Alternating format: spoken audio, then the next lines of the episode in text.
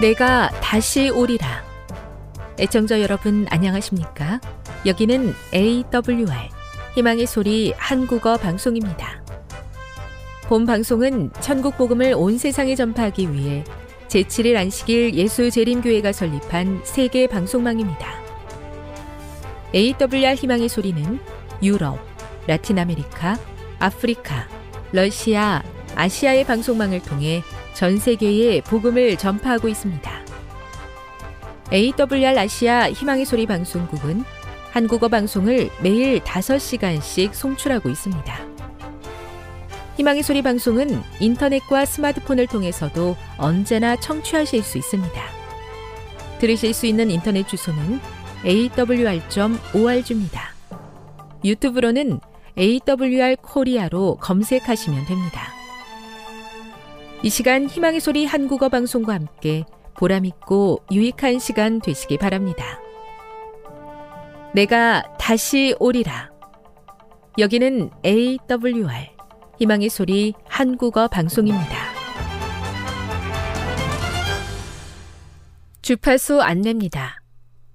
괌에서 송출하는 우리 방송은 한국 표준시로 새벽 1시 30분에 11,955kHz로 새벽 2시 30분에 15,530kHz로 새벽 5시에 9,700kHz로 3회에 걸쳐 송출하고 있습니다. 스리랑카에서 송출하는 우리 방송은 한국 표준시로 새벽 4시에 9,765kHz로 우즈베키스탄에서는 밤 9시에 15,530kHz로 타지키스탄에서는 밤 9시에 15,515kHz로 각각 1시간씩 방송하고 있습니다. 애청자 여러분의 많은 청취 바랍니다.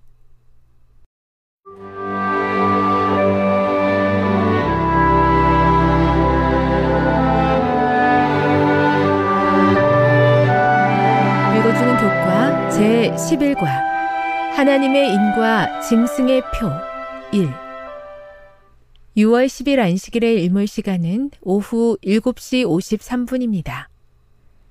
기억절입니다. 또 봄에 다른 천사가 살아계신 하나님의 인을 가지고 해 돋는 데로부터 올라와서 땅과 바다를 해롭게 할 권세를 받은 네 천사를 향하여 큰 소리로 외쳐 이르되 우리가 우리 하나님의 종들의 이마에 인치기까지 땅이나 바다나 나무들을 해하지 말라 하더라. 계시록 7장 2에서 3절 짐승의 표와 관련하여 마지막 때의 사건을 연구할 때 한 가지 주의를 기울일 점은 하나님이 어떻게 일하시는지와 우리 영혼의 원수가 어떻게 일하는지의 차이에 대한 것이다. 우리가 연구해온 것처럼 그리스도와 사탄 사이의 대쟁투에서 중심적인 쟁점은 충성과 권위와 예배이다. 요한계시록 13장의 짐승의 세력, 다니엘 7장의 작은 뿔, 데살로니가 후서 2장의 멸망의 아들을 묘사하는 예언은 모두 하나님의 권위를 찬탈하고 충성을 요구하며 변조된 예배 제도를 도입하는 세력에 대해 말한다. 그것은 숭배를 강요하기 위해 힘, 강제, 때로는 뇌물과 보상을 사용한다. 반대로 사랑은 하나님 나라의 위대한 원동력이다. 하나님의 백성은 그분을 경배하는 데서 가장 큰 기쁨과 즐거움을 찾는다. 그들은 하나님께서 자신들에게 얼마나 헌신적인지를 알기 때문에 하나님께 헌신한다. 마지막 때에 우리 중 누구든지 짐승의 표를 받지 않게 하는 단 한 가지가 있는데 그것은 어떤 것도 끊을 수 없는 예수님에 대한 우리의 깊은 사랑이다. 이번 과에서 이러한 주제를 더 자세히 살펴볼 것이다. 학습 목표입니다. 깨닫기. 사탄은 말세에 짐승의 표를 받게 하지만 성도는 사랑으로 믿음을 지킨다. 느끼기. 그리스도를 핍박하는 것과 같이 사탄이 말세에 성도들을 미혹해 할 것을 느낀다. 행하기. 신앙을 타협하게 하는 일들 속에서 어린 양의 인도하심을 따라 순종한다. 다음의 내용을 안교 소그룹 시간에 함께 토의해 보십시오. 1. 그대가 누군가에게 어떤 것으로 인정을 받아서 기뻤던 적이 있습니까? 2.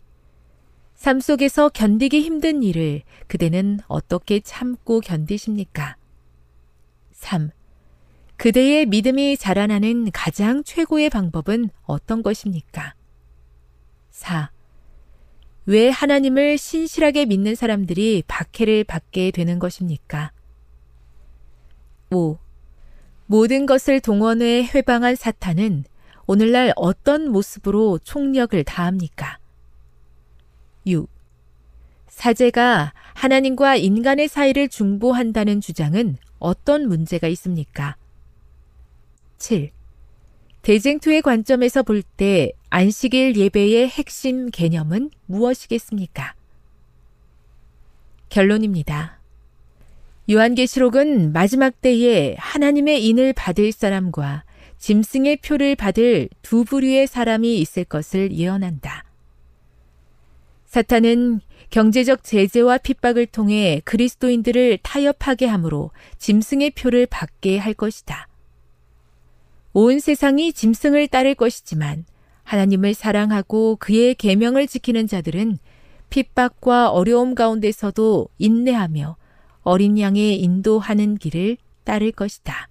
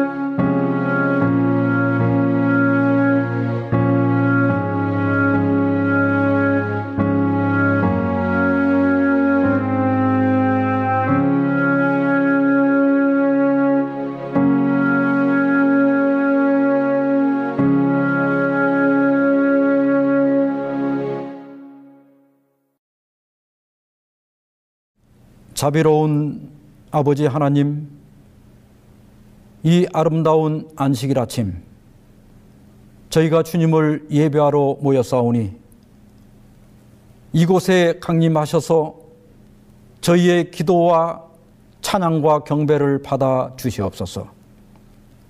오늘도 저희가 주의 말씀을 기다리오니 주여 우리에게 말씀해 주셔서 이 말씀이 어둡고 어지러운 세상에서 우리 발에 등불이 되게 해 주시옵소서.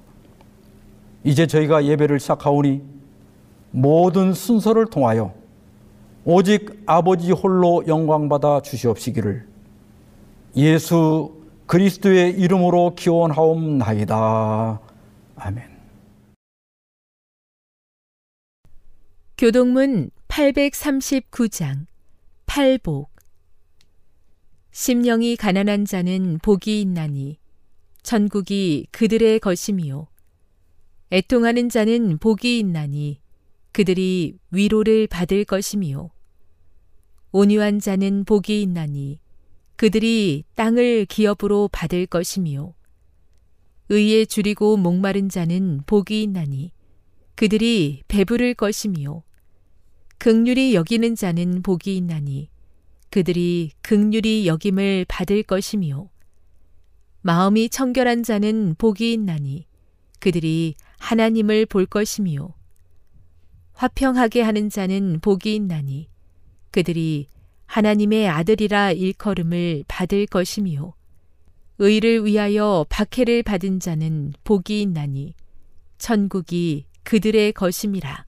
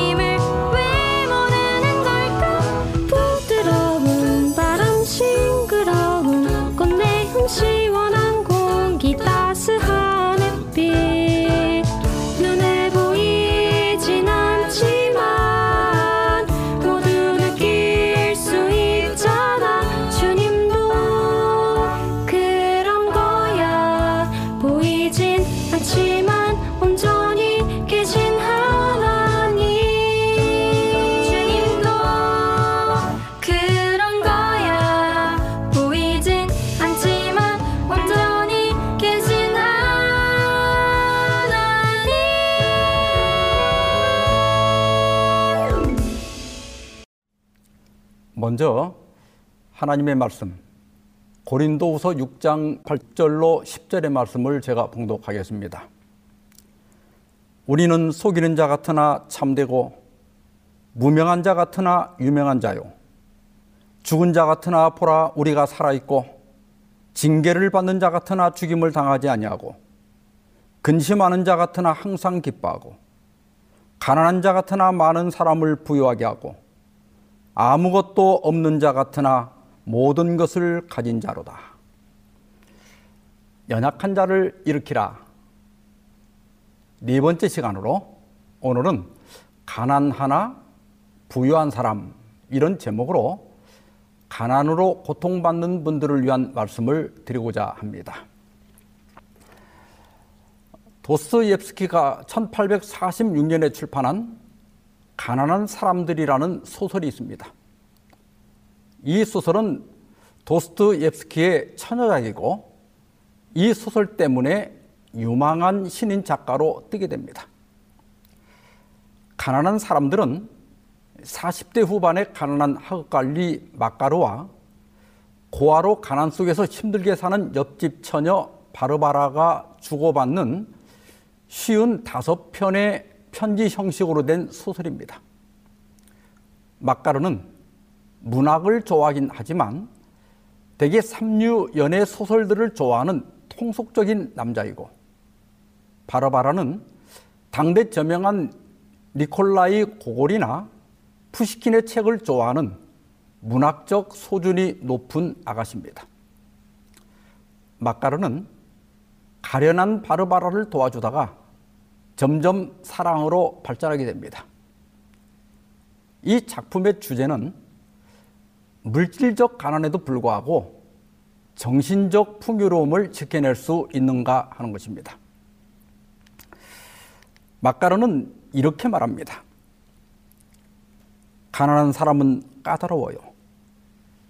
가난한 사람은 보통 사람과 다른 눈으로 세상을 쳐다보고 길거리를 지나가는 사람들을 곁눈질로 쳐다봅니다. 주변을 항상 잔뜩 주눅이 든 눈으로 살피면서 주위 사람들의 한마디 한마디에 신경을 씁니다.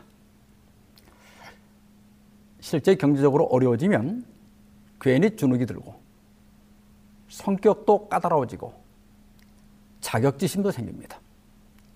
그래서 내가 가난하기 때문에 배신을 당하고 무시당한다고 하는 생각에 빠지기가 쉽습니다. 막가르 역시 바르바라를 돕느라고 형편이 점점 어려워지자 편지 내용이 점점 거칠어지고 또 세상에 대한 불만도 커지고 성격도 신경질적으로 변하고 심지어 생활마저도 엉망진창이 되어갑니다. 마침내는 편지의 서명도 무성해집니다. 전에는 편지 말미에 당신의 충복이자 성실한 친구 막가르 제부시킨. 또 다른 때는 청렴결백한 당신의 친구. 때로는 한결같이 진실한 당신의 친구. 또 뭐 당신의 손가락 하나하나에 키스를 보내며 이렇게 멋지게 쓰더니 어느 순간부터 그냥 막가르 제부시킨. 이렇게 이름만 쓰고 그 다음에는 더 줄여서 M 제부시킨 그리고 마침내는 MD 하고 이니셜만 써보내게 됩니다. 고상한 바로바라도 결국에 가서는 자신을 가난에서 구해줄 늙고 부유한 호랍이 비코프의 청혼을 받아들이고 말게 됩니다. 결혼식 날 작별 편지를 받은 막가르가 바르바라가 생각을 바꾸기를 간절히 호소하는 편지로 이 소설은 끝납니다. 가난한 사람들은 되게 정이 많고 인간적이고 따스한 면이 있습니다. 그러나 이 소설은 지독한 가난이 사람을 어떻게 변화시키는지 그리고 순수한 사랑마저 어떻게 정복하는지를 적나라하게 보여주고 있습니다. 성경 잠언에서는 가난한 사람의 서러움을 이렇게 묘사하고 있습니다. 잠언 14장 20절 가난한 자는 이웃에게도 미움을 받게 되나 부유한 자는 친구가 많으니라. 잠언 19장 4절 재물은 많은 친구를 더하게 하나 가난한 즉 친구가 끊어지느니라. 잠언 19장 7절 가난한 자는 그의 형제들에게도 미움을 받거든 하물며 친구야 그를 멀리하지 아니하겠느냐. 따라가며 말하려 할지라도 그들이 없어졌으리라. 현대는 돈이 모든 것을 결정합니다. 돈은 단순한 재물이 아니라 사람의 정신과 마음을 지배하는 강력한 힘이 되었습니다. 돈이 있으면 친구도 생기고, 돈이 있으면 권력도 생기고, 돈이 있으면 사랑도 얻을 수 있습니다. 그 대신 가난하면 공연히 열등감이 생기고 사람마저 비굴해지기가 쉽습니다. 그래서 가난한 사람은 사람을 만나는 것도 싫고 그래서 점점 냉랭해지고 완고해집니다. 그래서 가난한 사람은 외롭습니다. 그런데 사도 바울은 오늘 본문에서 우리는 가난한 자 같으나 많은 사람을 부유하게 하고 아무것도 없는 자 같으나 모든 것을 가진 자라고 선언합니다. 가난의 역설입니다. 바울은 그리스도를 만난 후 그가 누리던 사회적 지위나 평판, 심지어 재산까지 다 잃었습니다. 뭐 다른 제자들도 거의 다 비슷했죠. 그리고 초기 기독교인들은 대부분 가난한 사람들이었습니다. 간혹 부자들이 있었지만은 그리스도인이 된 다음에 가진 재산을 다 팔아서 나눠줬습니다. 사람이 물질적으로 가난해지면 정신적으로도 가난해지고 각박해지는 것이 현실입니다. 그러나 그리스도인들은 자신의 가난에도 불구하고 많은 사람을 부유하게 하고 또 아무것도 없는 것 같지만은 사실은 모든 것을 가졌다고 선언합니다. 여러분 이게 어떻게 가능할까요? 먼저 세상에는 본래 가난한 사람도 있지만 가난을 선택한 사람들도 있습니다. 바울은 빌립보 3장 7절 8절에서 그러나 무엇이든지 내게 유익하던 것을 내가 그리스도를 위하여 다 해로 여길 뿐더러 또한 모든 것을 해로 여김은 내 주 그리스도 예수를 아는 지식이 가장 고상하기 때문이라 그랬습니다. 바울은 가난했어요. 그러나 그 이유는 게을러서도 아니고 능력이 부족해서도 아니었습니다. 바울은 그리스도를 위하여 또한 믿음으로 의를 얻기 위하여 그것에 방해가 되는 모든 것을 배설물처럼 버렸습니다. 바울은 가난했지만 그 가난은 스스로 선택한 가난이었습니다. 1890년에 스트롱 박사가 출판한 concordance에는 가난에 대해서 이렇게 설명하고 있습니다. 초기 헬라의 사고에서는 가난이 종교적인 가치를 지닌 것이라고 생각하지 않았다. 가난하다는 것이 인간에게 신 앞에 특별히 설 수 있게 한다든지 신의 특별한 보호 아래 있게 하는 것은 아니었다. 사회적인 공경에서 가난한 자는 신의 도움을 불러일으키지 못한다. 후기 헬라 철학에서는 몇몇 학자들에 의하여 가난이 덕을 위한 알맞은 전제 조건으로 간주되었다. 삶의 최고의 목표는 가난을 포함하여 모든 물질적인 상태에 있어서 절제하여 살아야 하는 것이었다. 이 헬라인들은요, 부자는 선한 삶을 살았다는 증거이고, 가난은 도덕적인 죄의 결과라고 생각했습니다. 이런 생각은 플라톤 때까지 이어졌습니다. 그러나 소크라테스 이후에 이 개념이 잘못되었다는 것을 인식하게 됩니다. 실제로 많이 갖는 것보다는 적게 갖는 것이 마음을 더 평안하게 합니다. 그리고 재물이 반드시 행복하게 하는 것은 아니라는 것은 이제는 상식이 되었습니다. 그래서 현인들은 재물을 버리고 스스로 가난을 선택했습니다. 그 대표적인 사람이 나우나가 부른 테스형이라고 하는 그 테스형의 주인공 소크라테스입니다. 그는 본래 가난하지 않았다고 합니다. 소크라테스는 세 번이나 중무장 보병으로 전쟁에 참여했는데요. 그 당시 아테네 사람들은 자비로 전쟁에 참여해야 했기 때문에 돈이 없으면 중무장을 할 수가 없었습니다.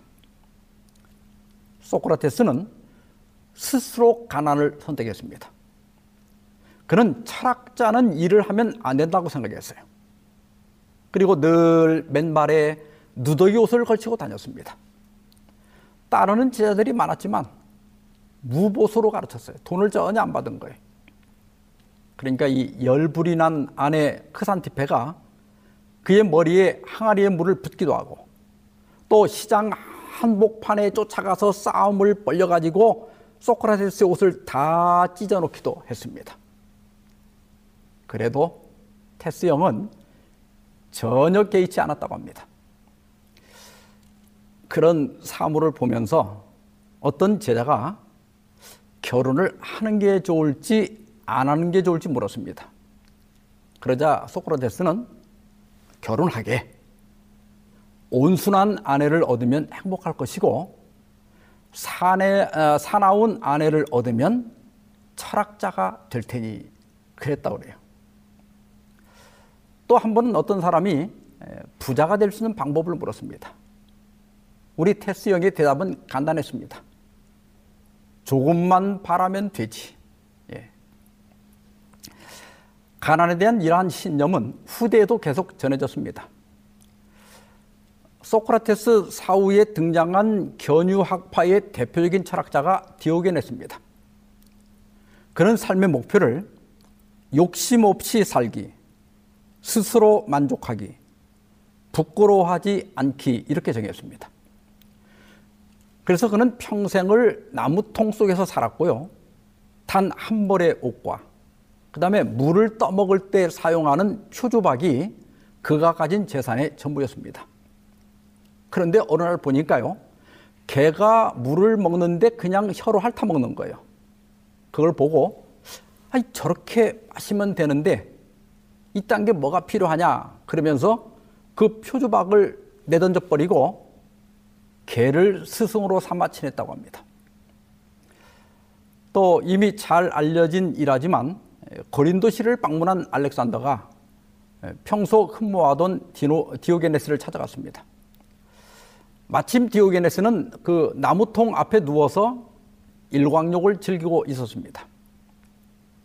알렉산더가 무엇이든지 원하는 것을 말해보라고 하자 그 햇빛을 가리지 않게 조금만 비켜주시오 이렇게 대답했다고 합니다.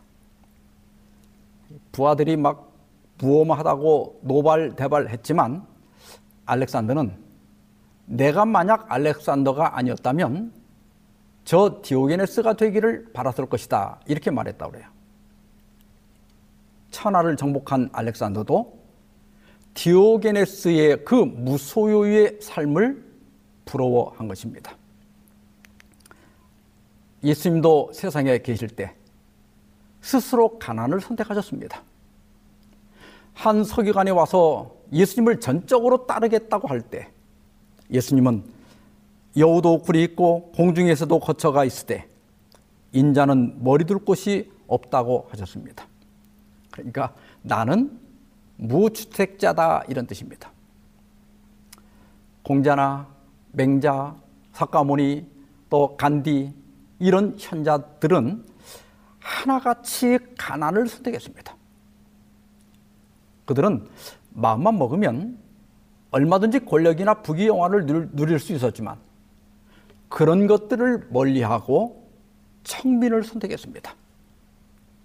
왜 그랬을까요?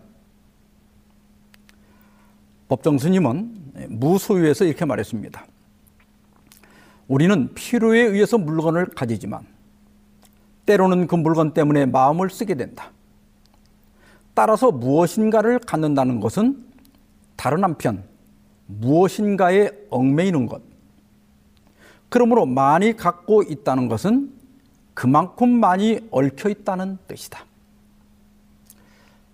처음에 새 차를 사면 기분이 엄청 좋습니다.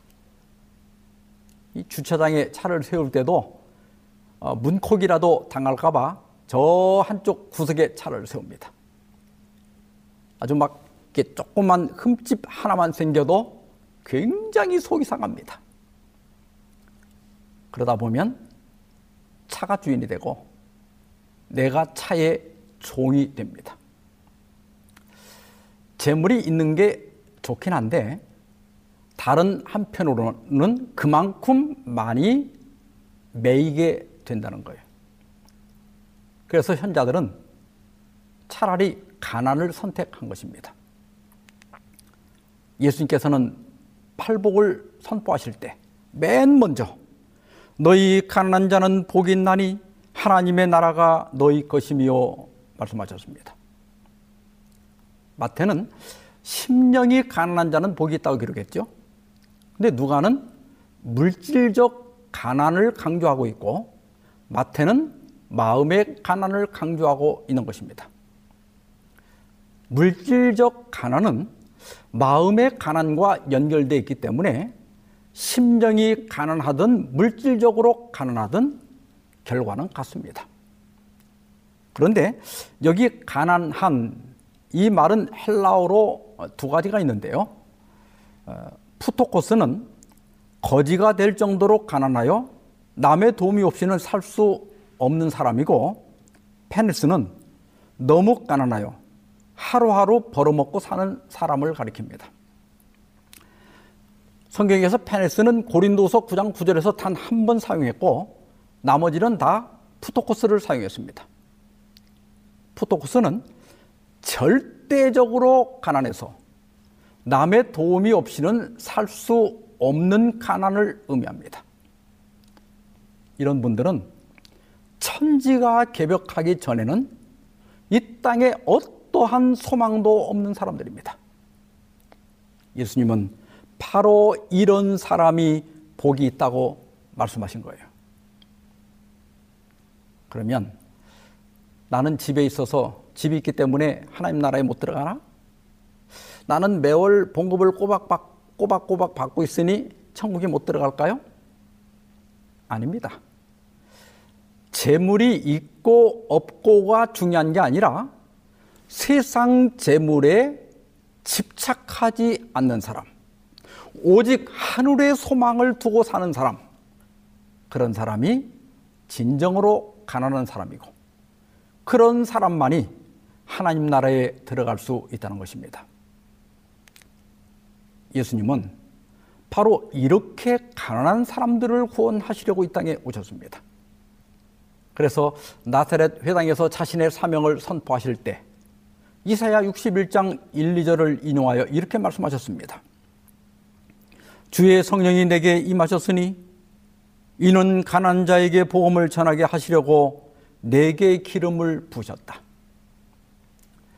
성령께서 내게 기름을 부어 나를 그리스도의 직분에 임명한 것은 가난한 사람에게 복음을 전하기 위해서이다.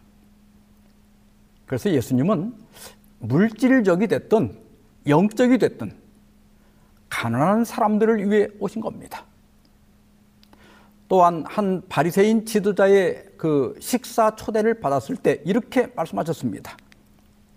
누가복음 14장 13절 14절입니다. 잔치를 베풀거든 차라리 가난한 자들과 몸 불편한 자들과 저는 자들과 맹인들을 청하라.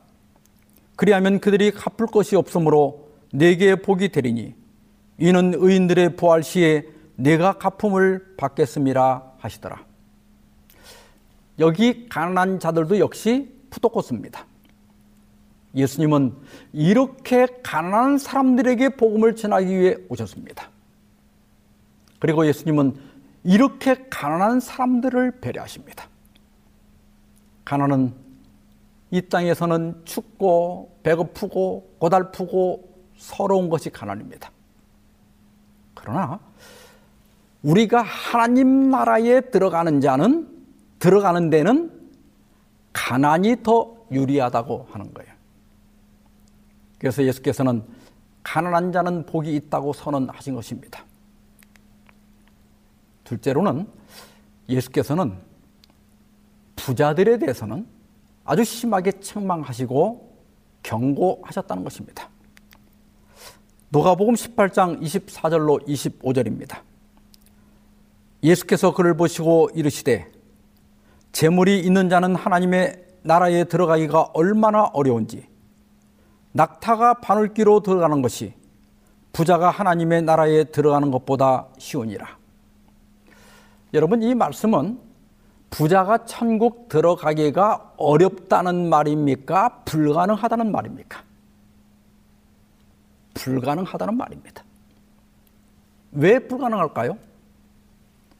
그것은 많은 재물을 가졌기 때문이 아니라 재물에 대한 그 부자들의 태도 때문입니다. 여러분 이 말씀은 언제 하신 말씀이죠? 예수께서 그 젊은 부자 관원에게 네가 가진 것을 다 팔아서 가난한 자들에게 나눠주고 나를 따르라고 하자 심히 근심하여 혹은 심히 괴로워하며 떠난 직후에 하신 말씀입니다. 제자들은 부자가 왜 하나님 나라에 들어갈 수 없는지를 직접 목격할 수가 있었습니다. 왜 부자가 하나님 나라에 들어가기가 어려울까요? 오늘날 돈은 신입니다. 돈이 있으면 하나님께 기도할 필요가 없어요. 그냥 돈으로 구하면 됩니다. 그래서 돈이 많은 사람들은요, 자칫하면 그것을 자기의 능력으로 착각하게 됩니다. 그래서 뭐 하나님도 별로 필요가 없고 교만해지기가 쉽습니다. 그리고 부자들은 어떤 의미에서 이미 천국에 살고 있기 때문에 하나님의 나라를 절실히 바라지도 않게 됩니다. 그래서 예수님께서는 산상보원에서 가난한 자가 복이 있다고 말씀하시고 그 다음에 부자에게는 이렇게 경고하셨습니다. 누가복음 6장 24절 25절입니다. 그러나 화 있을진저 너희 부유한 자여 너희는 너희의 위로를 이미 받았도다. 화 있을진저 너희 지금 배부른 자여 너희는 주리로다. 화 있을진저 너희 지금 웃는 자여 너희가 애통하며 울리로다. 부자들은 이미 위로를 받고 지금 배가 부르고 지금 웃고 있지만은 사실 그 자체가 잘못은 아닙니다. 하나님의 필요를 깨닫지 못하는 것이 문제입니다. 하나님의 나라를 간절히 사모하지 않는 것이 부자들의 문제예요. 그렇다고 해서 부자라고 다 하나님 나라에 못 들어간다는 뜻은 아닙니다. 부자라도 가난한 심령을 가진 분들이 있고 가난해도 마음이 너무 부유해서 하나님의 필요를 전혀 느끼지 않는 사람들도 있습니다. 중요한 건 이겁니다. 가난이 좋은 것은 아니지만 하나님 나라에 들어가는 데는 부유한 것보다 훨씬 더 가난이 도움이 된다는 사실입니다. 사람이 부유하면 방심하기 쉽고 자칫하면 한우를 잃을 수도 있다 이것입니다. 그래서 야고보는 야고보 5장 1절에서 이렇게 경고했습니다. 들으라 부한자들아 너에게 이 말 고생으로 말미암아 울고 통곡하라. 그래서 여러분 부자든 가난하든 재물에 또 이 세상에 너무 집착하지 않도록 조심해야 됩니다. 가난하면서 재물에 집착하면요, 이 땅에서도 고생하고 천국도 못 들어갑니다. 그래서 아굴은 이렇게 기도했습니다. 곧 헛된 것과 거짓말을 내게서 멀리 하옵시며 나를 가난하게도 마옵시고 부하게도 마옵시고 오직 필요한 양식으로 나를 먹이시옵소서. 혹 내가 배불러서 하나님을 모른다 여호와가 누구냐 할까 하오며 혹 내가 가난하여 도둑질하고 내 하나님의 이름을 욕되게 할까 두려워함이니다. 그러니까 너무 가난해도 문제고 너무 부유해도 문제입니다. 그래서 아굴은 필요한 양식, 오늘 일용할 양식만 구했습니다. 오늘 일용할 양식이 있다면 그것으로 만족할 줄 알아야 한다. 그리고 항상 먼저 그것보다는 그의 나라와 그의 의를 구해야 한다는 것입니다. 세 번째로는 오늘 가난에 대해서 말씀드리면서 좀 역설적이지만 부자 되는 방법에 대해서 좀 말씀을 드리고자 합니다. 야고보 2장 5절에 보면 내 사랑하는 형제들아 들을지어다 하나님이 세상에서 가난한 자를 택하사 믿음에 부유하게 하시고 또 자기를 사랑하는 자들에게 약속하신 나라를 상속으로 받게 하지 아니하셨느냐. 여기 가난한 자 역시 푸토코스입니다. 하나님께서 그들을 택하신 이유는 단지 가난했기 때문이 아닙니다.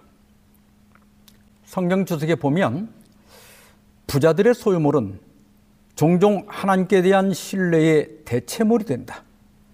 그렇게 되면 부자들에게는 그리스도에 대한 전적인 신뢰가 가난한 자들에게 그런 것처럼 그렇게 절실하지 않은 것으로 여겨지게 된다.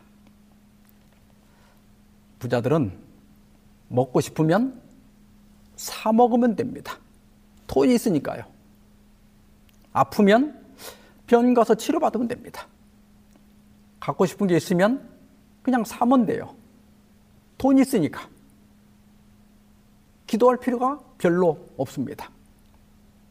그러나 가난한 사람들은 그날 먹어야 할 일용할 양식도 절실할 때가 있습니다. 몸이 아파도 제대로 치료를 받을, 받지 못할 때가 있습니다. 그저 할 수 있는 것은 하늘을 바라보는 것밖에 없어요.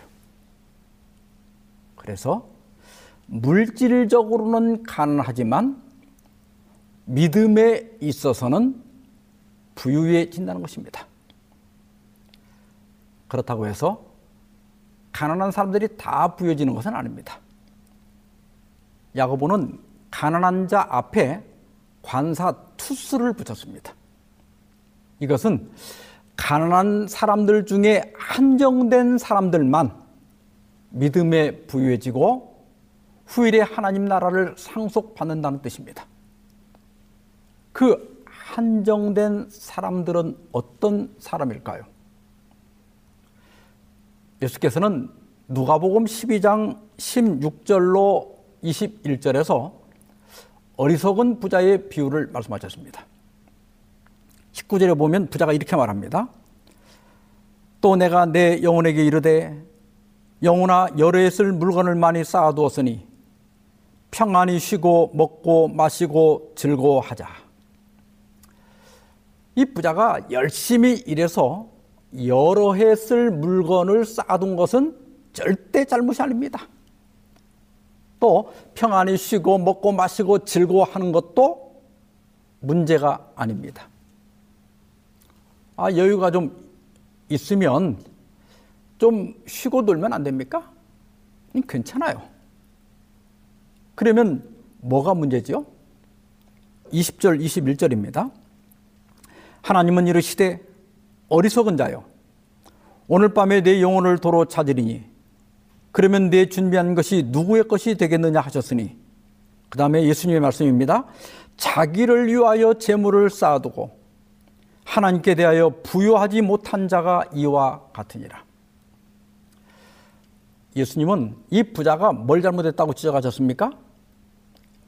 자기만을 위해 재물을 쌓아두고 하나님께 대하여는 부여하지 못했다는 겁니다. 그러면 우리가 어떻게 해야 하나님께 대하여 부여질 수 있을까요? 그 밑에 누가복음 12장 33절입니다. 너희 소유를 팔아 구제하여 낡아지지 아니하는 배낭을 만들라. 곧 하늘에 둔 바 다음이 없는 보물이니 거기는 도둑도 가까이 하는 일이 없고 좀도 먹는 일이 없느니라. 여기 그 방법이 설명되어 있습니다. 하나님께 대하여 부유해지는 것은 하루의 보물을 쌓는 거예요. 그런데 그 하루의 보물을 쌓는 방법은 가난한 이웃을 돕는 것입니다. 이것이 하늘 부자가 되는 비결입니다.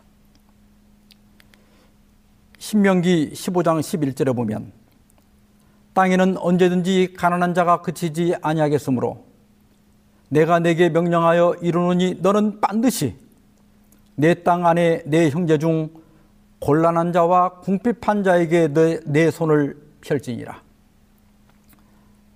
또 스바냐 3장 12절입니다. 내가 곤고하고 가난한 백성을 내 가운데 남겨 두리니 그들이 여호와의 이름을 의탁하여 보호를 받을지라. 아, 시브리어 에브요는 물질적으로 가난한 거지를 의미하고 히브리어 아니는 사회적 약자를 가리킵니다. 하나님께서는 이런 사람들을 여호와의 이름으로 도우라고 명령하셨습니다. 하나님께서는 가난한 사람과 자신을 동일시 하십니다. 잠언 19장 17절에 가난한 자를 불쌍히 여기는 것은 여호와께 구워드리는 것이니 그의 선행을 그에게 갚아 주시리라.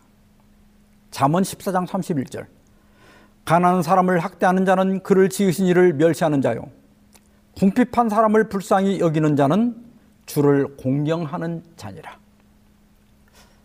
예수님께서도 마태복음 25장 양과 염소의 비유에서 영원한 불에 들어갈 자와 창세로부터 예비된 하나님 나라에 들어갈 자를 지극히 작은 자 하나에게 한 것과 하지 아니한 것으로 구별하셨습니다. 우리가 이 땅에서는 가난을 해결할 수 없을지 모르나 천국 부자는 될 수 있다는 거예요. 그것은 나보다 더 가난한 사람을 돕는 것입니다. 에리 프롬은 사랑의 기술이라는 책에서 이렇게 말했습니다. 많이 가지고 있는 사람이 부자가 아니라 많이 주는 사람이 부자이다. 무엇을 잃지 않을까 걱정하는 저축형의 사람은 아무리 많이 가졌다 하더라도 심리학적으로는 가난하고 빈곤한 사람이다. 자신을 줄 수 있는 사람이 부유한 사람이다. 지금 경제적으로 아주 어려운 시기입니다. 우리 다 어렵지만 나보다 더 힘든 분들을 돌아보는 마음을 가질 때 그는 천국 부자가 되는 것입니다. 마가복음 9장 41절에 있는 말씀입니다. 누구든지 너희가 그리스도에게 속한 자라 하여 물 한 그릇이라도 주면 내가 진실로 너에게 이르노니 그가 결코 상을 잃지 않으리라. 아, 코로나기, 코로나가 시작되기 전, 그러니까 몇 년 전인데요. 제가 몇 교회에서 같은 이야기를 들었습니다. 안식일 예배가 마치면 보통 부패식으로 점심을 먹지 않습니까? 그런데 몇 노인들이 그 접시에다가 점심에 먹을 것만 담는 게 아니고 따로 싸갈 것까지 이렇게 몽땅 담아가는 모양입니다. 뭐 다 먹고 나서 남는 걸 싸가면 모르겠는데 지금 막 식사가 시작되는데 그렇게 싸가면 혹 모자랄 수도 있잖아요. 그래서 우리 집사님들이 속상해 하시는 걸 보았습니다. 네, 여러분, 젊어서는 하루 기분이 중요하지만 나이가 들면 한 끼 식사가 중요합니다. 대부분, 대부분의 그 노인들을 보면요. 일주일 내내 같은 밥에, 같은 반찬에, 같은 국으로 끼, 끼니를 때우는 분들이 많습니다.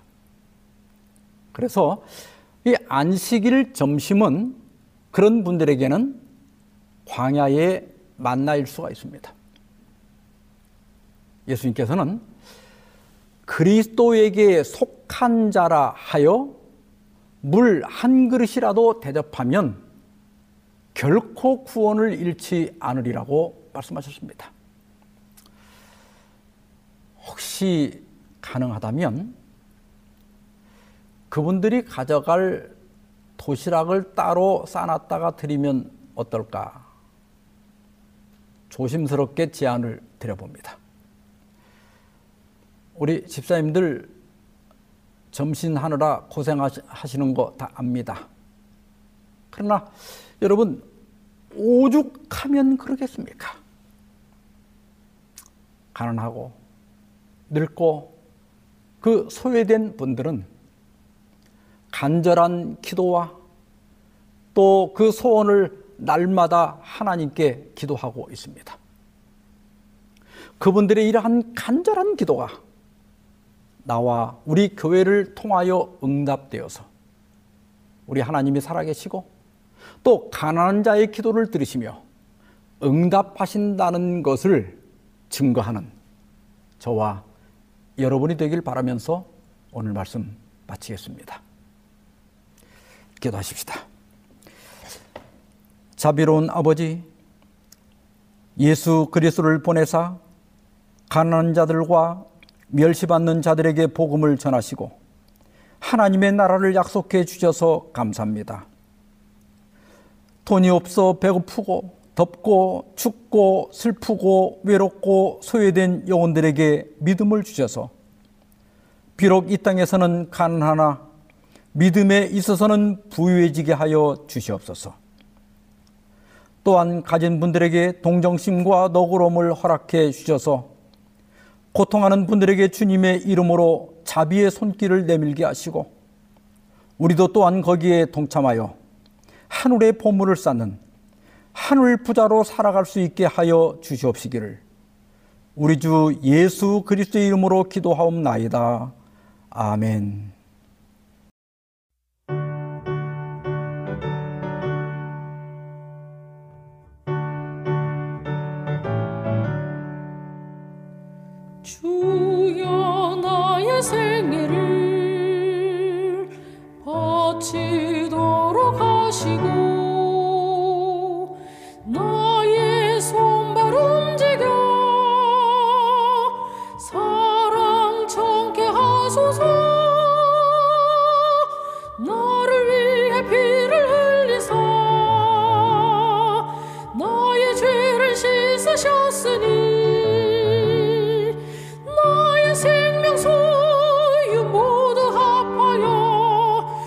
합하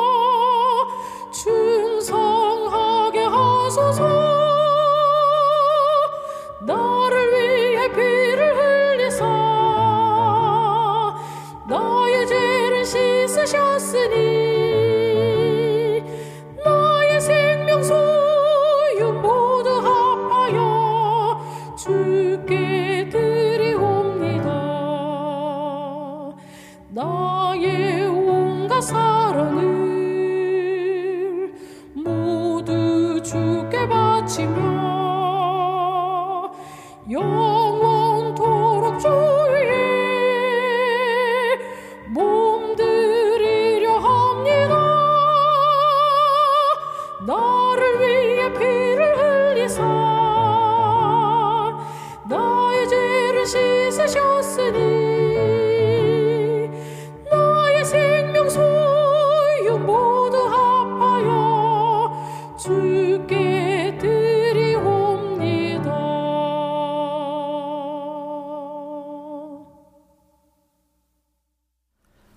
이제는 하나님 아버지의 그 크신 사랑과 예수 그리스도의 은혜와 성령의 교통하심이 물질적으로 또 심령적으로 가난한 그대들에게 이제로부터 영원까지 함께 있을지어다. 아멘.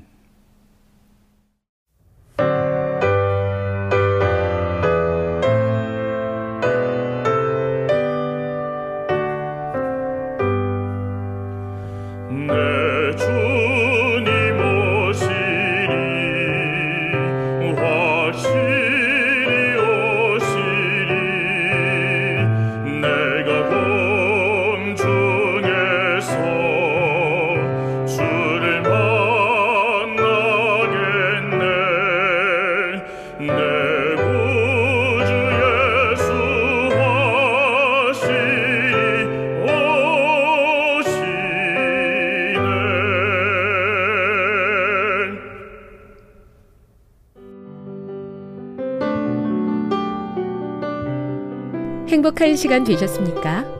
지금까지 여러분께서는 AWR 희망의 소리 한국어 방송을 청취하셨습니다.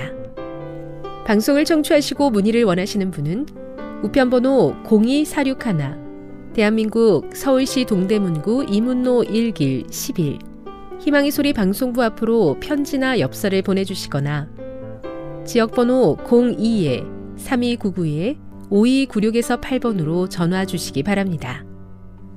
지금까지 함께 해주신 애청자 여러분들께 감사드립니다.